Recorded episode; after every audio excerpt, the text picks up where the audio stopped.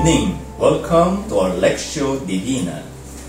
We begin with our prayer in the name of the Father, and of the Son, and of the Holy Spirit. Amen. O God, by whom we are deemed and receive adoption, look graciously upon your beloved sons and daughters, that those who believe in Christ may receive true freedom and an everlasting inheritance. Through our Lord Jesus Christ, your Son, who lives and reigns with you in the unity of the Holy Spirit, one God forever and ever. Amen. In the name of the Father, and of the Son, and of the Holy Spirit. Amen. So once again, welcome. And we are actually this coming Sunday, the 23rd Sunday in Ordinary Time. The Gospel is taken from Matthew, and we're still in the Gospel of Matthew, chapter 18, verses 15 to 20. But before we go to the Gospel, let us first see the first reading from the book of Ezekiel, one of the books of the prophets. Remember that there are five major prophets, and Ezekiel is one of the five major prophets, together with Isaiah, Jeremiah, Daniel, and Baruch. He was actually an exilic prophet. What do you mean by exilic prophet? He was a prophet to the Jewish exile. In fact, he was also taken captive when the Jews went to Babylon. So he was together with the exiles. That was sometime in the year 597. Therefore, he was a prophet among the Jews in exile from 593 up to 571 BC. So, he is a very important prophet because practically there are only two prophets during exile. There was this Deutero Isaiah and Ezekiel. So, if you remember last Sunday or last Lecture Divina, we have seen Jeremiah. Jeremiah was considered a prophet of doom. He was hated by the people. Ezekiel was not really very much hated because he was together with them, also in exile. But he was really a prophet also, trying to check the conduct and correcting also the people of God. So, in a way, he was also a very important prophet during the time of exile. You know, if you hear about the prophet Ezekiel, please remember that he was the one who somehow in mentioned the four creatures in chapter 1 verse 10 and these four creatures was interpreted by Saint Irenaeus, one of the fathers of the church, as the four evangelists Mark, Matthew, Luke, and John. So if you will read Ezekiel chapter 1 verse 10, you will read there that there is this creature with four, somehow four heads. One is lion, the other one is human head, the other one is ox, and the other one is eagle. So here you will find the head of a lion. And the head of a lion is actually symbolizing the Gospel of Mark. Why? Because Mark started his Gospel with the preaching of John the Baptist. Like a lion, boys in the wilderness, repent. You see? So he was symbolizing, he was symbolized by this head of the lion. Well, this one is the head of a human being. And that's the Gospel of Matthew. Because Matthew started his Gospel with a genealogy. Genealogy of Jesus. So if you remember the genealogy of Jesus, which usually we read that during the novena, during Advent season, uh, Abraham was the father of Isaac, Isaac was the father of Jacob, etc., etc. So here, that is represented by the human head, because started with the humanity of Jesus. And then look with the head of the ox. Because if you remember, Luke started his gospel with Zechariah in the temple. Like practicing his ministry as a, a priest and in order to burn incense. And you know very well that ox is a very good sacrificial animal, par excellence. Kaya with that idea of the temple, the ox is considered as the symbol of the Gospel of Luke because it started with oh. Zechariah in the temple. And then the last one, the eagle's head, is the Gospel of John because John has a very high theology, you know, like an eagle. In the beginning was the Word. And this Word is like an eagle coming from above, going down. And the Word became flesh and dwelt among us. So, these four heads or four living creatures, you will find that in the book of Ezekiel. Remember, the book of Ezekiel somehow was written 500 years before the coming of the Messiah, Jesus Christ. Nevertheless, it was also interpreted as the, the, the symbols of the four evangelists. So if you remember, if you read the book of Ezekiel, please remember it is from his book that we will find these symbols of the four evangelists. This coming Sunday, we will read the first reading from Ezekiel chapter 33, verses 7 to 9. And here, Ezekiel was considered by God as the watchman. So, it is coming from chapter 33. And we read, You son of man, I have appointed watchmen for the house of Israel. You shall warn them for me. So here is very clear that Ezekiel was called by God Yahweh as the watchman for the house of Israel. What what is a watchman? You know, a watchman usually has a watchtower. You see, and what does the watchtower do?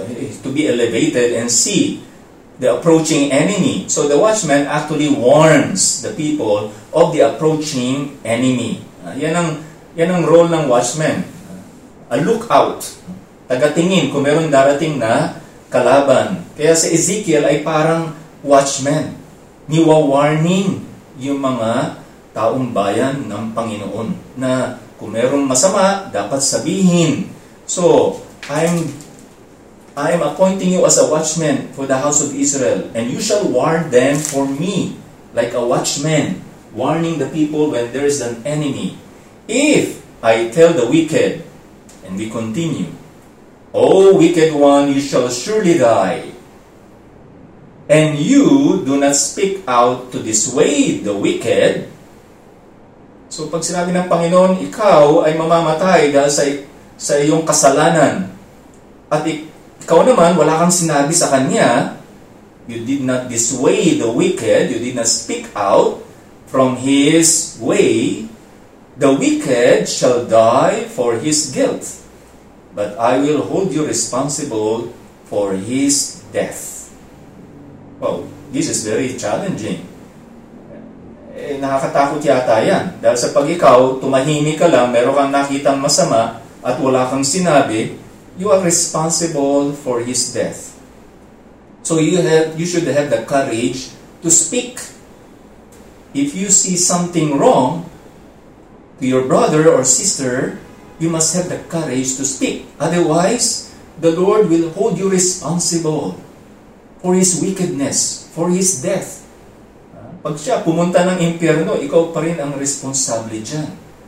Kaya nga, this is the reason why we should speak And the church continues to speak. Pag meron nakitang masama sa lipunan, sa, sa simbahan, we need to speak. The priest should speak. The bishop should speak. Parents should speak to their children. If they see something wrong with their children, the spouse should speak to the other spouse if they see something wrong. A friend should say something. A leader, etc., etc. If they see some wrongdoings, immorality, they should have the courage to speak. If they see some evil desires, injustices happening around, we should speak. Otherwise, God will hold us responsible for their death. But, if you warn the wicked, trying to turn him from his way, and he refuses to turn from his way, eto, pag niwarningan mo na, hindi pa rin siya nagbago, ano mangyayari? He shall die for his guilt, but you shall save yourself. Bahala ka na sa buhay mo. Ibig sabihin doon, na-warningan kita, kinorek na kita, pinagsabihan na kita, at hindi ka pa rin nagbago, I save myself, but you don't save yourself. In other words, when we, some, when we see something wrong, makonsyensya tayo. Let us correct. Let us, let us give an advice. Let us try to straighten the wrong path of our brother or sister. Yan lang naman kaya natin eh, makonsyensya. Hindi natin pwedeng pilitin ang pagbabago ng ating kapatid. Hindi natin pwedeng pilitin ang pagbabago ng ating kaibigan or maybe your friend or your office mate or your neighbor, etc., etc. But at least you have done your part. You try to warn the person. You try to to turn him away from his sinfulness. And you did your part. They, if they don't change, they are also condemned. So this one you will find connection with our gospel because the gospel speaks about fraternal correction. So we are like a watchman. Just like Ezekiel was a watchman. Di ba yung lagi nagpo-police, policing? Di naman. Pero when you see something, try to do something. Try to speak out. Let us now read the Word of God from the Gospel of Matthew. A reading from the Holy Gospel according to Matthew chapter 18 verses 15 to 20. Jesus said to his disciples, If your brother sins against you, go and tell him his fault because between you and him alone. If he listens to you, you have won your brother over. If he does not listen, take one or two others along with you, so that every fact may be established on the testimony of two or three witnesses. If he refu- refuses to listen to them, tell the church. If he refuses to listen even to the church, then treat him as you would a Gentile or a tax collector. Amen, I say to you, whatever you bind on earth shall be bound in heaven, and whatever you loose on earth shall be loosed in heaven. Again, amen, I say to you, if two of you agree on earth about anything for which they are to pray, it shall be granted to them by my heavenly Father. For where two or three are gathered together in my name, there am I in the midst of them. The Gospel of the Lord. Praise to you, Lord Jesus Christ. So, as you have heard the Gospel from Matthew, let us try to see what passage somehow caught your attention. What passage challenged you? What passage comforted you? And of course, as usual, let us put this gospel passage in the context. See the text in the context for us to appreciate and understand more this gospel passage.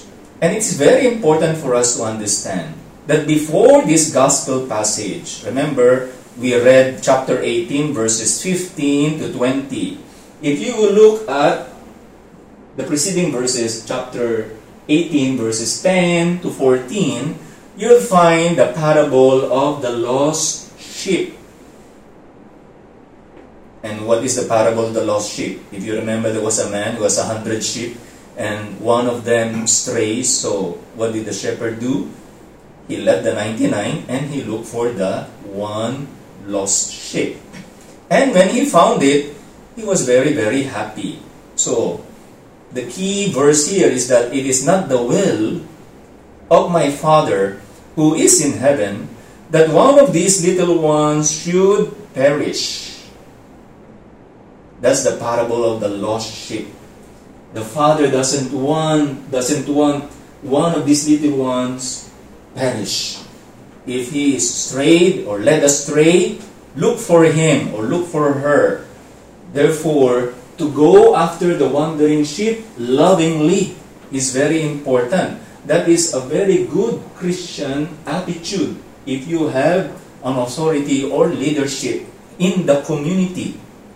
When someone is wandering from his ways, from his direction in life, look for him or her lovingly, like a lost sheep.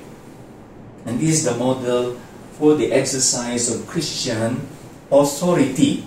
So, you can already imagine the connection between this coming Sunday's gospel and this parable of the lost sheep. The parable before this gospel, verses 10 to 14. Here, Matthew has carefully placed the parable of the shepherd and the lost sheep right before this disciplinary procedure. So, yung parable of the lost sheep came before this gospel passage on fraternal correction. In other words, meron ng connection yung fraternal correction and your attitude towards the lost sheep. The attitude of the father was love, lovingly looking for someone who perished. And here, when you correct someone, you should have an attitude of love when you correct someone. Like talking to a lost sheep. You see? Kaya importante itong context in the context. We will appreciate more the gospel this coming Sunday if you see the parable of the lost sheep, the parable before this gospel passage. How about the passage after this parable, this, this gospel on the fraternal correction? Verses 21 to 35, because our gospel is 15 to 20. The parable of the lost sheep is 10 to 14. But if you look at 21 to 35, and you will find this next next Sunday, this is the parable of the unforgiving servant. And here, you know the story of the parable of the unforgiving servant. A man pure owed 10,000 talents and was forgiven by the king, while the, his fellow servant owed him only a 100 denarii. And the man did not forgive this fellow servant. This was the unforgiving servant. He was forgiven by the king, but he could not forgive his fellow servant. He owed more to the king, 10,000 talents, while he did not even forgive this fellow servant who owed him only 100 denarii. So the obvious message here is this. If we have been forgiven enormously by God, even though our sins are big, we should pass on that forgiveness generously to our fellow human beings. So here, we can find already a very beautiful uh, in, uh, scenario when you correct someone. Looking at the parable of the lost sheep, you must correct someone lovingly looking at this parable of the unforgiving servant, you must correct someone and ready to forgive. In fact, this parable of the unforgiving servant, we will see that next Sunday in the 24th Sunday in ordinary time. So, this coming Sunday is fraternal correction. Sandwich between these two parables. The parable of the lost sheep and the parable of the unforgiving servant. The parable of the lost sheep, we have seen the importance of looking at someone lovingly, especially if he is wandering in his direction in life. And then, of course, the parable of the unforgiving servant, you should be ready to forgive all the time when you correct someone and he wanted to change his life. These elaborate instructions, the fraternal correction on how to carry out fraternal correction are unique to Matthew and seem to reflect the practice of the community for which he was writing. Remember, Matthew must have written his gospel sometime in the year the late 70s or early 80s. So, practically, the community of Matthew was already mature Perhaps this community of Matthew has already plenty of Christian followers or Jewish Christians converted to Judaism or some Gentile Christians converted from paganism. So, it is very, very practical that, and it's very, very, that's part of reality that some people also commit mistakes. So, what will you do in this Christian community? Anong gagawin mo kung meron isang taong nagkamali? Tatahimik ka lang ba? Or you will be like a watchman, Ezekiel, trying to do something, you know? And we know very well that the art of correcting is certainly among the most difficult and the most delicate. Mahirap, di ba, mag-correct? I don't know. That is your experience. That is also my experience. Madali bang mag-correct? Lalo-lalo na kung itong taong ito eh, sa palagay mo eh, hindi bukas ang kanyang pananaw. o kaya naman, baka yung taong yan eh, asawa mo, di ba? Mahirap mo bang i-correct yan? Or maybe kapitbahay mo. Or maybe one of your relatives. You see, it's really an art when you want to correct someone. And it's not easy. And the gospel is telling us how somehow to correct. These are just simple passages that will tell that will show us how to correct. It's a step by step step by step or process on how to correct. So, in the first verse 15, Jesus said to his disciples, If your brother sins against you, go and tell him his fault between you and him alone. If he listens to you, you have won over your brother. So that is the first step if your brother sins against you, go and tell him his fault between you and him alone. So, privately, in other words, when someone commits a mistake, try to correct him privately when you are alone. Bakit kaya importante itong privately? Bakit alone. Well, tayo naman Pilipino, importante yan. Alam naman natin, pag ikaw meron kang gustong baguhin o sabihin sa iyong kaibigan, mas mabuti kayo-kayo lang muna in order to avoid embarrassment. Ayaw na ayaw natin mapahiya sa public, di ba? Ayaw na ayaw natin. Kaya mas mabuti, privately muna. Or when you are both alone. In a way, siguro mas maganda na yun. Para mas magandang pag-usapan. Ano ba talagang nangyari? Di ba? And, another very important thing here. Whenever you correct someone, it is always to win the brother over. Para siya bumalik sa tamang landas. Yan ang lagi nating gugustuhin. Yan ang parang objective natin na to win the brother over or the sister over. Hindi natin siya papahiyain. So kaya nga do it privately. Then siguro mahikayat mo. You can convince pers you, your persuasive words somehow will change his ways. Di ba? As I've said, mahirap yun. It would take courage. Yet there is no reason for us to evade our duty. Such omission will have consequences. Nasubukan niyo ba na meron kayong nakitang mali tapos wala kayong sinabi? Ano nangyari? Di ba? Kung nagiging grabe yung sitwasyon. Tuloy-tuloy pa rin sa kanyang pagkakamali. Di ba? And if you remember, the first reading from the book of the prophet Ezekiel, sabi ni God, if you did not say anything and you saw something wrong, I will hold you responsible for his death. And if something happens to him, I will hold you responsible because you did not say anything. Para bang, am I my brother's keeper? Para bang, wala akong pakialam sa kanya. That is not a Christian attitude. When you see something wrong, especially to your brother or sister, you have to say something. Take courage. And of course, alam naman natin, hindi madali. But you try. At least you have tried. And God will not hold you responsible for it. You try to win your brother over. There are limits to what we can do in resolving conflicts.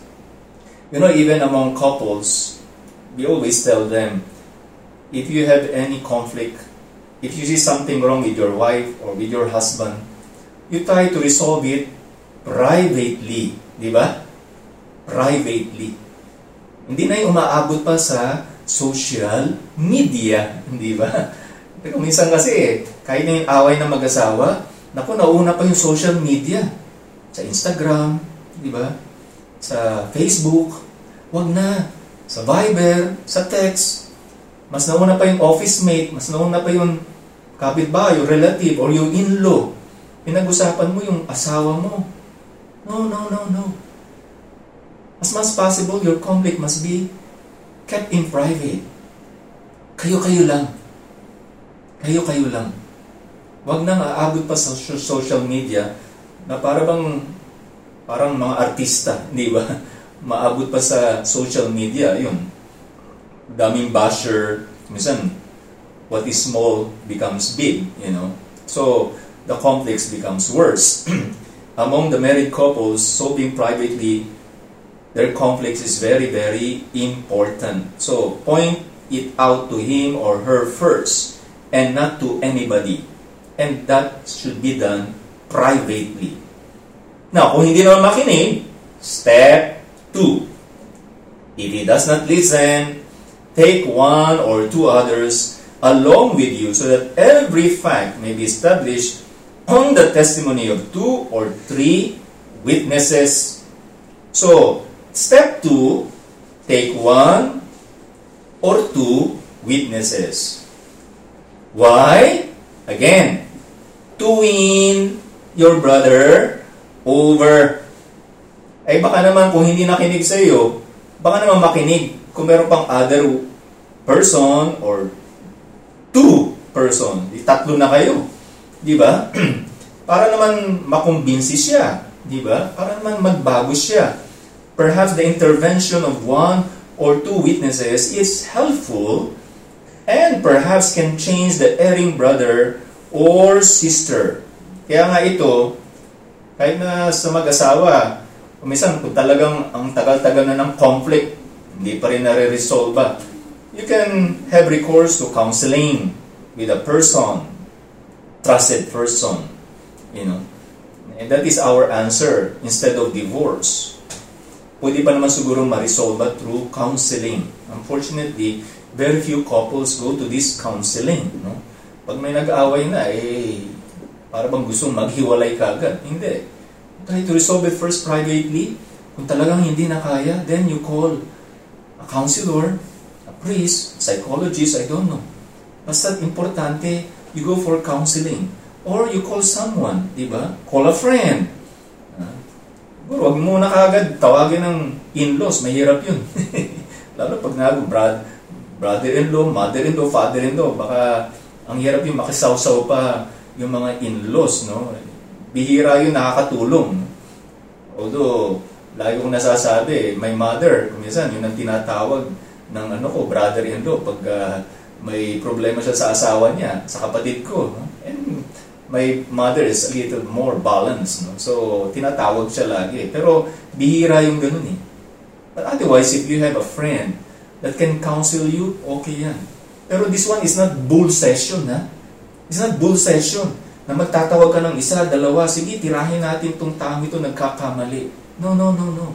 It's always to win your brother over hikayatin siya magbago. Perhaps makikinig siya, hindi lang sa akin, kundi dito sa dalawa. And this one is more than what is written in Deuteronomy chapter 19 verse 15 because in this uh, book of Deuteronomy it, it says there that to convict someone or to sustain a charge, a single witness is not enough. You need two or three witnesses. Ito for lawsuit na yan eh, for conviction. Pero iba yung conviction lawsuit with fraternal correction. Na, dito sa Deuteronomy, talagang kailangan mo ng two or three witnesses para yung conviction is more credible. Pero this one is not about conviction. Eh. This is about fraternal correction. And that's different. Jesus Christ is giving a new environment, a new way of correcting someone. Don't go immediately to the court.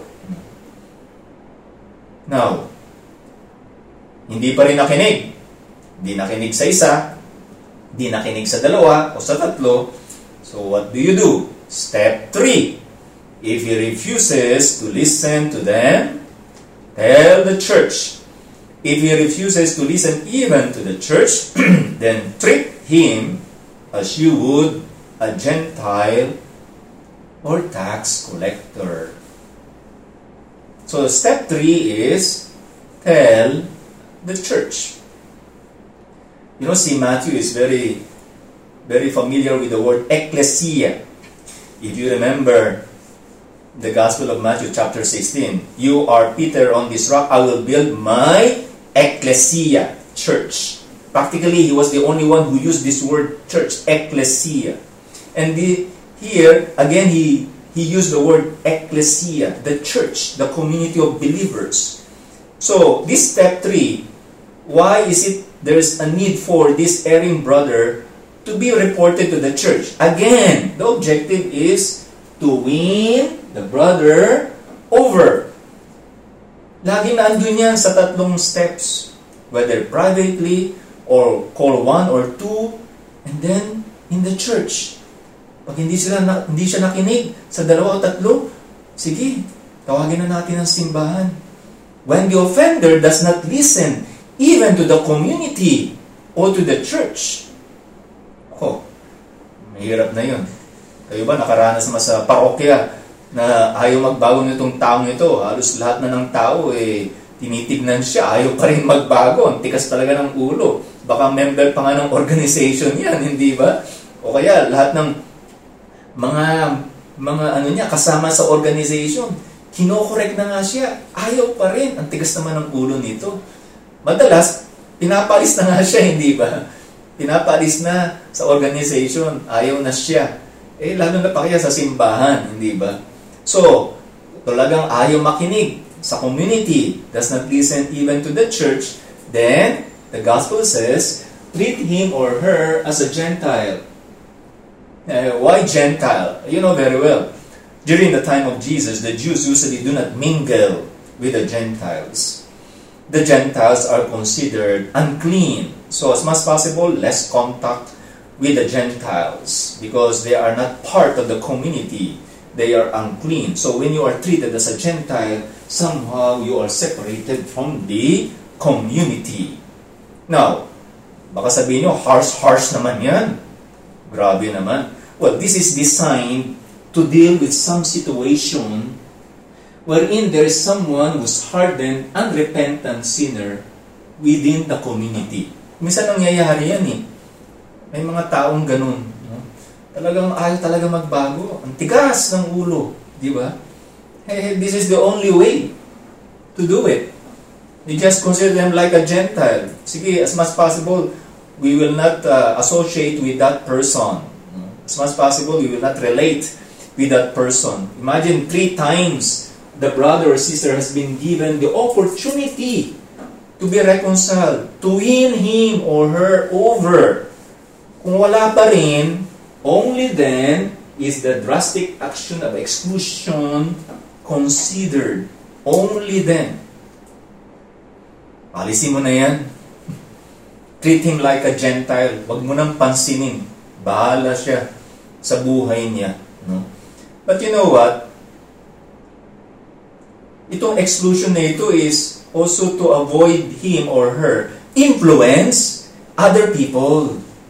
Yan, importante yan eh. Maintindihan natin. Kaya natin siya pinapaalis, eh baka makahawa pa siya ng iba. Alam mo naman, uh, usong-uso ng mga influencer, di ba? Lalong-lalo na sa social media, mga mega influencer, di ba? Eh sa community, meron mga ganun influencer eh. Madaling maka-influensya.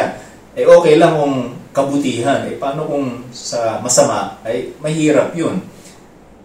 Ito, remember, even before the parable of the lost sheep, meron itong verse about warning, warning people who give scandal to the little ones. Imagine if you cause the little ones to sin. You have influenced this brother or sister to commit sin. Anong sabi ni Lord? And this is still in chapter 18, huh? We are in chapter 18. So this is part of the text in the context. Before the parable of the lost sheep, you will read this warning. Whoever causes one of these little ones who believe in me to sin, it would be better for him to have a great millstone hung around his neck and to be drowned in the depths of the sea. Grabe naman. Ito, exclusion nga lang eh. Ito, ang suggestion dito, pag ito ayaw na magbago, talian mo na ng bato ito, itapo mo na yan sa dagat. Eh baka maka-influensya pa eh, di ba? It is better for him to be drowned in the depths of the sea. If you cause one of these little ones to sin, malaking scandal yan. So you you lead others astray. It's a bad, bad example. So, baka sabihin, ang lupit naman. Eh, eh talagang malupit rin ng Panginoon, di ba? That's a very, very strong warning. And later on, si St. Paul, in his letter to Timothy, he wrote this, As for those who persist in sin, rebuke them in the presence of all, so that the rest may stand in fear. Eh, mas grabe pa nga si St. Paul.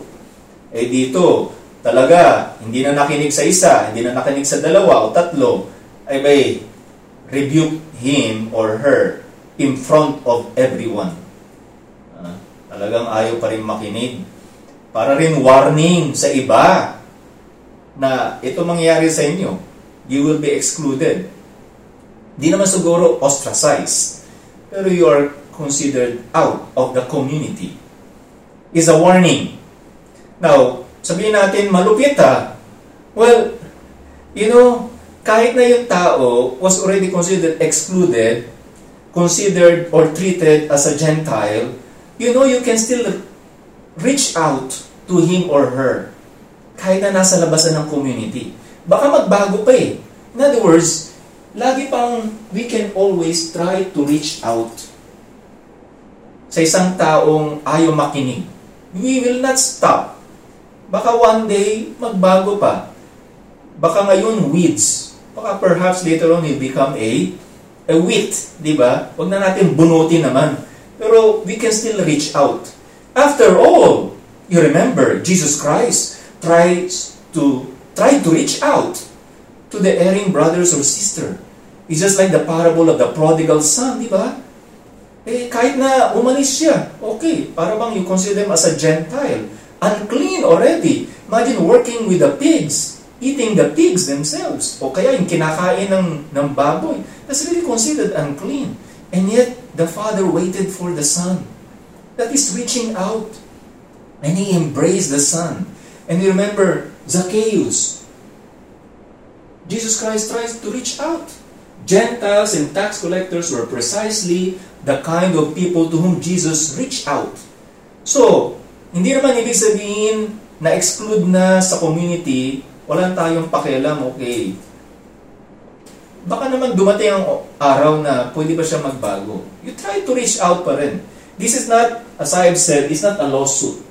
It's not similar to a lawsuit na para bang it's just to punish or you demand justice. Hindi, hindi. Correction is done always in the spirit of love and forgiveness.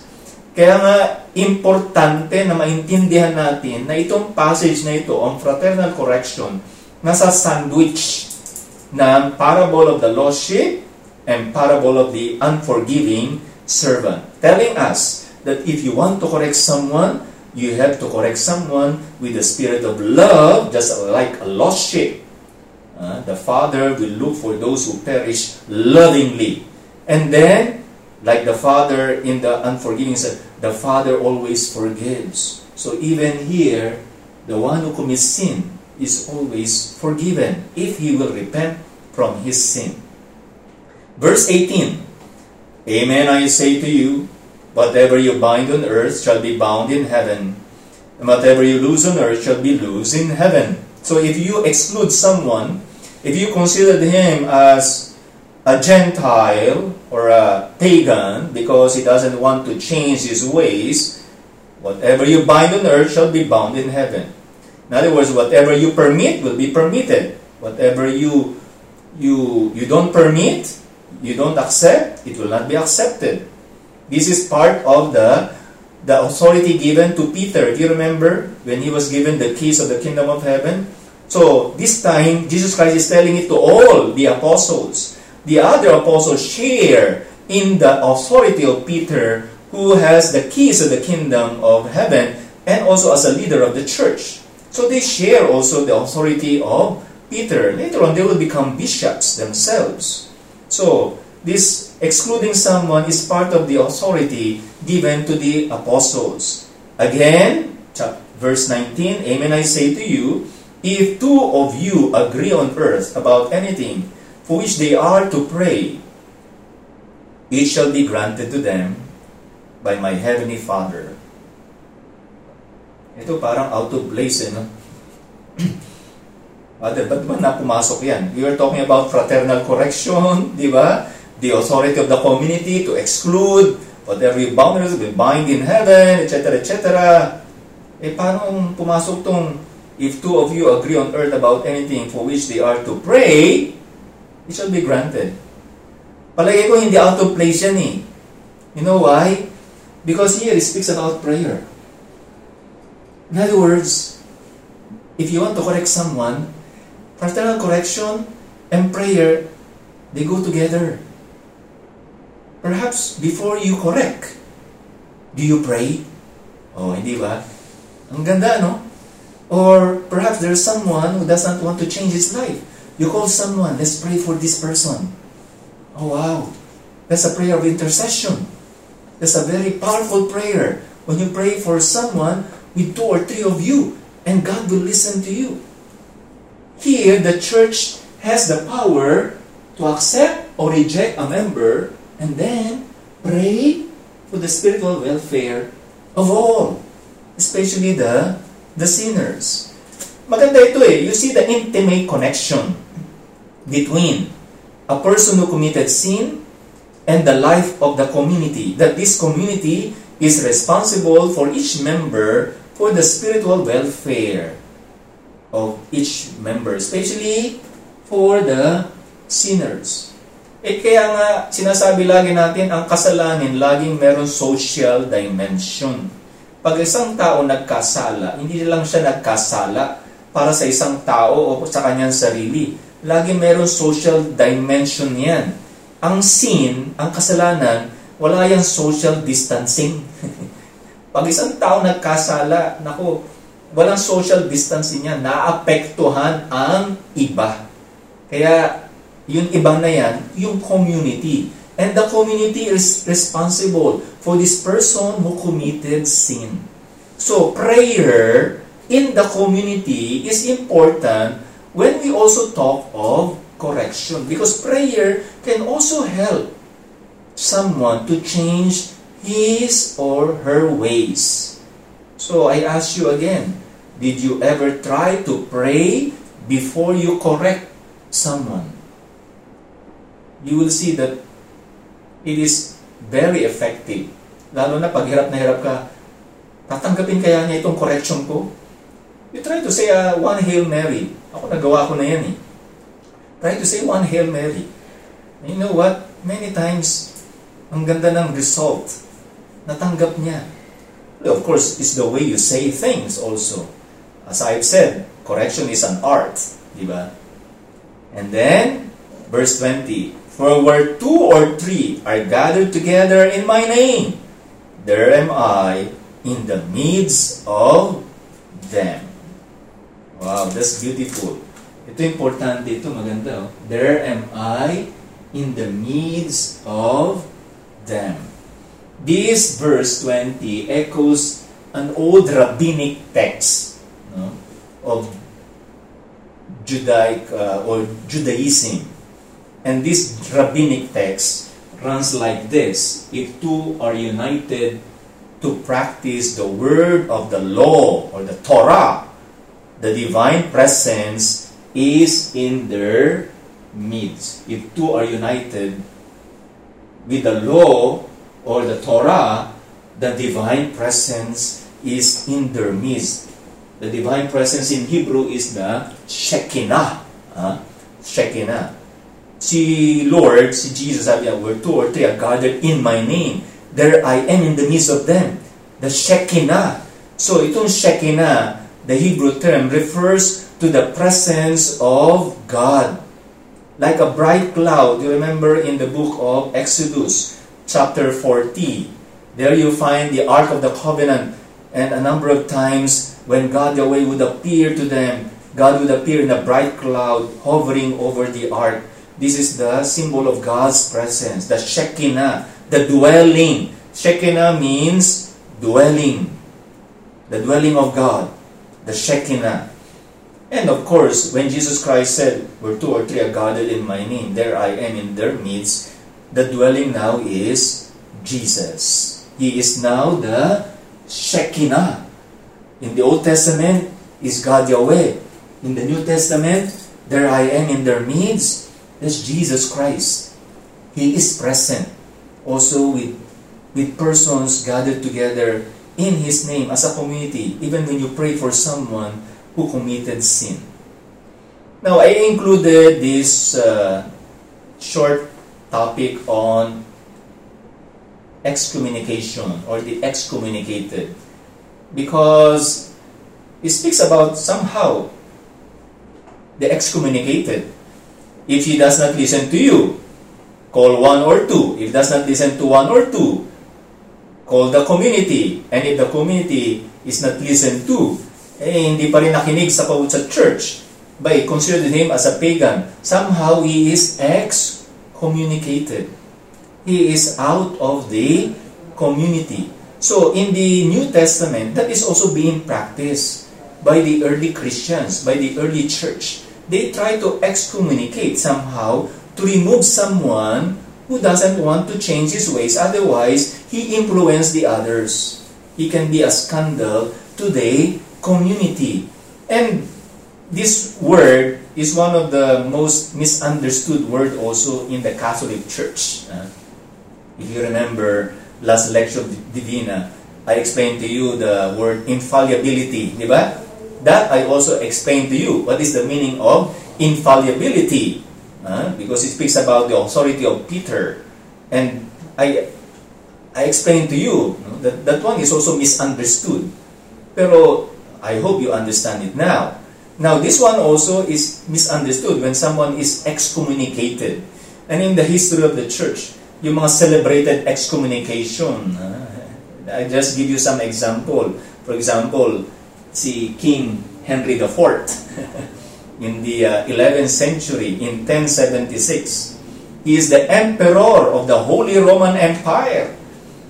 And the Pope at that time was Pope Gregory the Seventh. Pope Gregory the Seventh. Uh, oh, by the way, do you know the meaning of Gregorio or Gregory? It means watchman.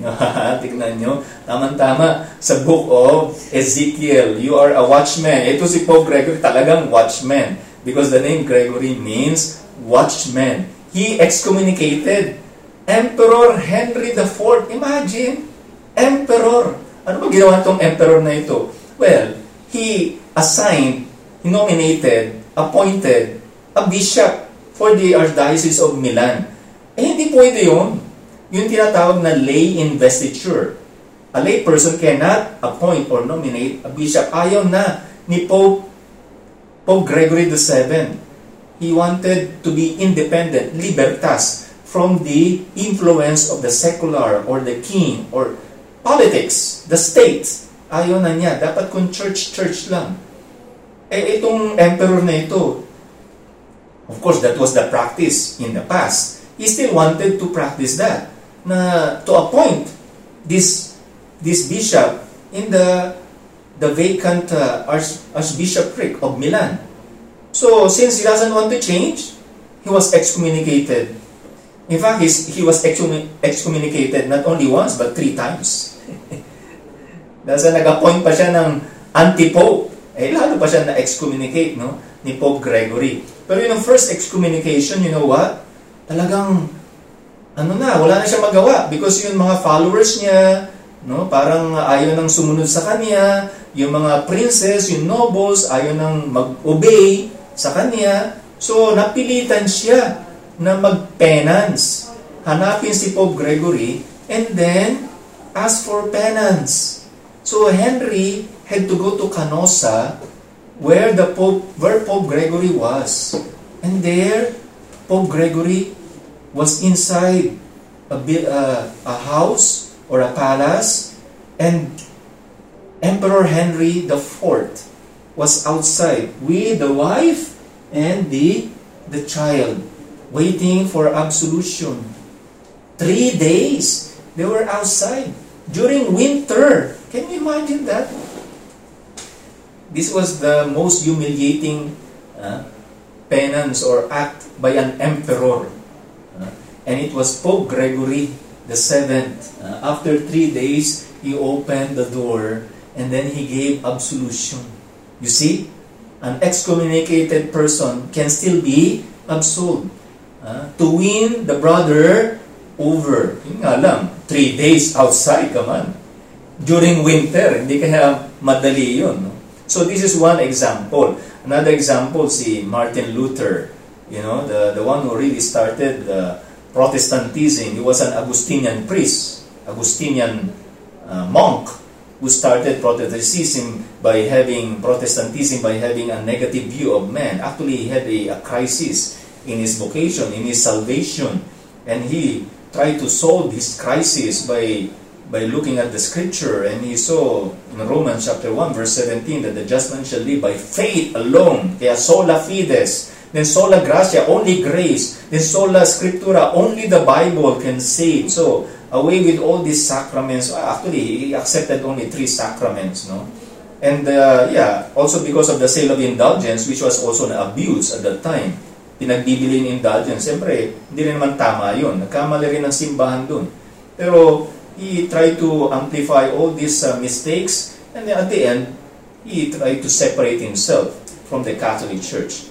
In that case, if really wanted to separate himself, he becomes a heretic, talagang you are excommunicated. Eh, you're outside of the church. That's uh, you don't believe anymore. Eh. So literally, you excommunicate yourself. Parang ganun, di ba? but he was excommunicated officially by Pope Leo the, X in 1521.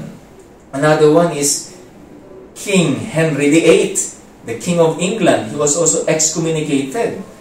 Remember, he had six wives. Yung first wife niya, he wanted to divorce, di ba? Si Catherine of Aragon. Because this Catherine of Aragon could not produce a male heir to his throne. Eh, kailangan niya ng, ng lalaki, bata, anak para yun yung susunod na magiging hari. Meron na no, meron na continuity yung kanyang pangalan, the Tudor. No? So, at the end, wala eh. Wala tayong magagawa. He wanted to divorce. Eh, bawal yun eh. Wala naman divorce, di ba? In the Catholic Church. So, he was excommunicated by Pope Paul III in 1535. He had six wives, ah. Not only one.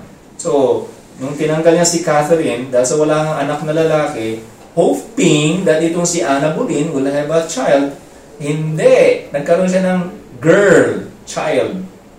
So, he executed Anna Boleyn. Then he executed also the other wife, si Catherine Howard. He executed two wives. Di ba? And then, itong si Elizabeth I, he was also excommunicated by Pope Pius the, the Fifth he, she was actually who started Anglicanism, hindi si King Henry the, the VIII. King Henry the VIII, when he died, well, the only problem was that he was not following the Pope. But many of the practices were very Catholic. Pero with the arrival of Elizabeth I, who was the daughter of the second wife of King Henry VIII, uh, which he considered a bastard, di ba? Pero ito, he was, she was the one who really made England great. Uh, imagine, she became a queen for 45 years. But then, he really, she really established Anglicanism. He, she was excommunicated by Pope Pius the, the Fifth. And then finally, sabihin natin, meron bang yung medyo modern? Okay, in 1988, John Paul II excommunicated this Monsignor Marcel Lefebvre. Si Lefebvre kasi, he, he actually ordained four priests to become bishops, consecrated priests, four to become bishops without the approval of the Pope. Eh, automatic excommunication yun. Nag-ordain ka, four priests, to become bishops, and then consecrated them to become bishops, that is uh, automatic excommunication. And he, he was a traditionalist, in other words. He does not believe in Lumen Gentium and Gaudium Spes of the Second Vatican Council. But then, in 2009, yung excommunication was lifted by Pope Benedict XVI. So here, this is another example of the excommunication lifted, just like King Henry VIII, Emperor, I'm sorry, Emperor Henry IV, Di ba? And this uh, Lefebvre, or rather, the four priests at least, because he died already, no? Before the uh, lifting of the excommunication. He died in 1991. The lifting of the excommunication was in 2009. Now, what is excommunication? Excommunication is an ecclesiastical censure by which one is more or less excluded from communion with the faithful. More or less excluded from communion with the faithful. Do sa gospel, di ba, if someone does not want to change even in front of the church, you consider them as a pagan, excluded practically from communion with the faithful. Pero that is more or less. Why? Because we try to win still him or her over to try to reach out. So, ganun rin ang excommunication. The purpose of excommunication is not necessarily to obtain justice but is meant to awaken the person's conscience for repentance. Na baka naman magbago. Pag na-excommunicate mo, baka makonsensya siya, ha? babuksan ang kanyang mga mata, ay, nagkamali pala ako. Eh, baka bumalik. Ganun ang ibig sabihin ng the purpose of excommunication. In other words, excommunication is something corrective. Yeah. It's part of the fraternal correction. Not expelled from the Catholic Church. In fact, pag ikaw ay na-excommunicate, you can still attend Mass, pero you cannot receive the sacraments or communion. But you can still actually attend Mass, even though you're excommunicated. And it is imposed out of love when a church excommunicates someone is still out of love, hoping that one day that person will come back to the church. Okay? So it's corrective. And then secondly, it is something medicinal. It's a medicinal penalty. What is important here is that you're hoping that he can return and be reconciled. Because yun, once he is out of the community, parang medicine yun eh. Na medyo mahirap tanggapin. Imagine you are out of the community, pinalis ka ng, sa organization, baka makakonsensya ka, matauhang ka, di ba? So, you might be reconciled one day, matauhang ka, medicinal. Pero hindi naman natin sinasabi, pag ikaw ay na-excommunicate, pupunta ka ng impyerno. Oh, you see? Yan ang mali ng pag ano eh, understanding that when a person is excommunicated, the Catholic Church is telling him to go to hell. No, no, no, no, no, no. We never send someone to hell. Never. There's no document in the whole history of the church that this one is in hell. We don't even say that Judas is in hell. Baka siya pang makita mo.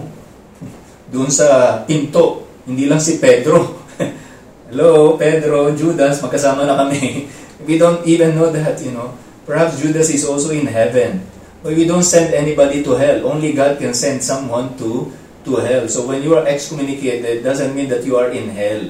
Well, what are the effects of excommunication? Forbidden to any ministerial participation in celebrating the Holy Eucharist and other ceremonies of worship. You cannot participate. So kung ikaw ang lector, commentator, Eucharistic means hindi pwede, excommunicated ka. You can attend the Mass, pero you cannot serve. Even the priest, excommunicated, he cannot celebrate the Eucharist. And then, another one, forbidden to celebrate the sacraments or sacramentals and to receive sacraments. So, even this, a person who's excommunicated, especially a priest or a bishop, cannot celebrate the sacraments, even the sacramentals. And he cannot receive communion or receive the sacraments.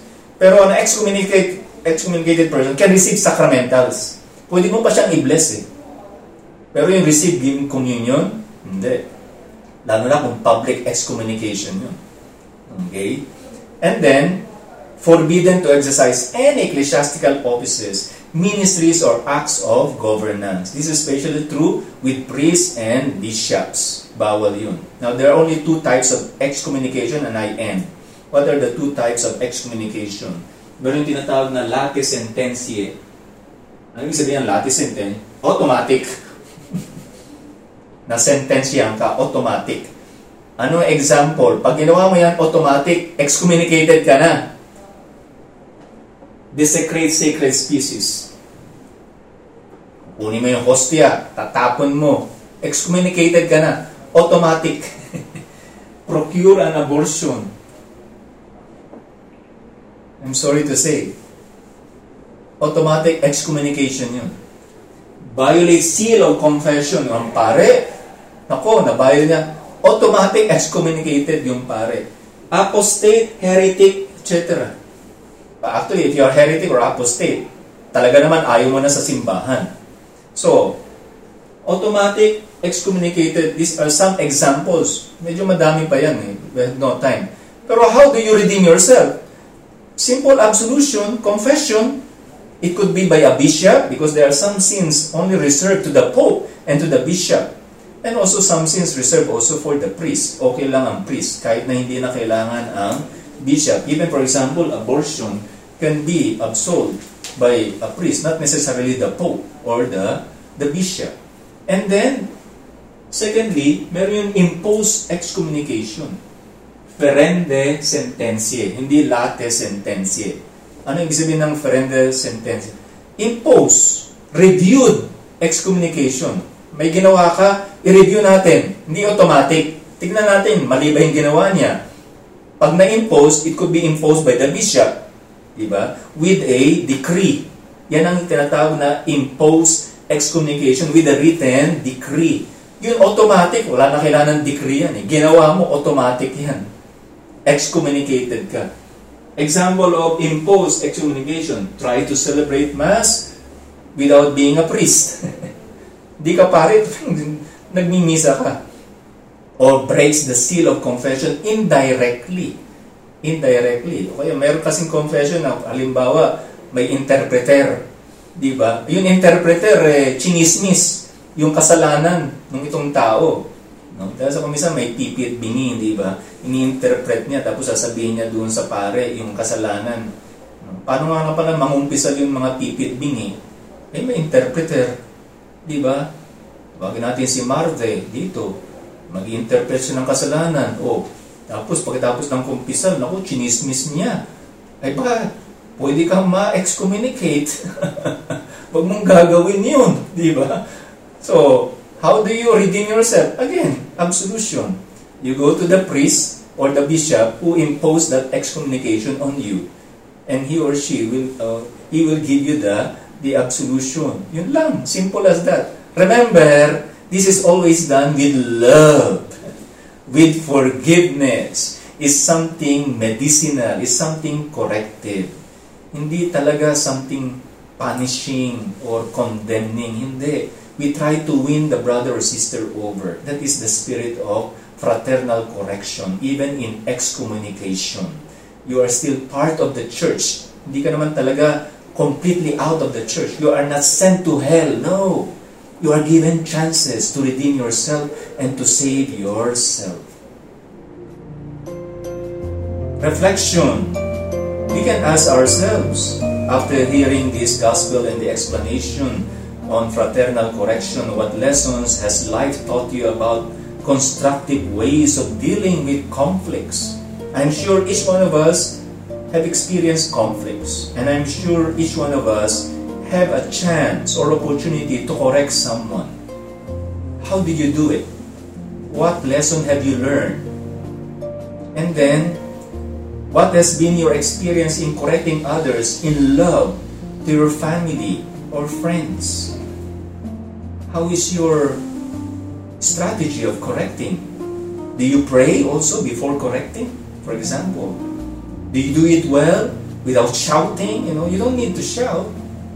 You try to win the brother or sister over because uh, with the harsh words, that one inflames more the fire. You know, but with a, a kind word, that one perhaps would attract better the person with a kind word. And number three, how have you experienced the presence of Jesus when you pray or worship together? Where two or three are gathered in my name, there am I in their midst. How is your experience about praying with someone?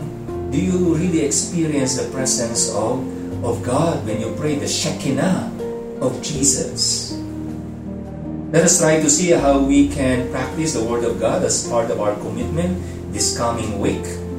And uh, let us see how we can practice fraternal correction according to the teachings of Jesus. Let us now pray to the God, to the Word of God. Let's close our eyes. Let's pray Psalm 95. Come, let us sing joyfully to the Lord. Let us acclaim the rock of our salvation. Let us come into His presence with thanksgiving. Let us joyfully sing psalms to Him. Oh, that today you would hear His voice. Harden not your hearts, as at Meribah, as in the day of Massa in the desert, where your fathers tempted me. They tested me, though they had seen my works.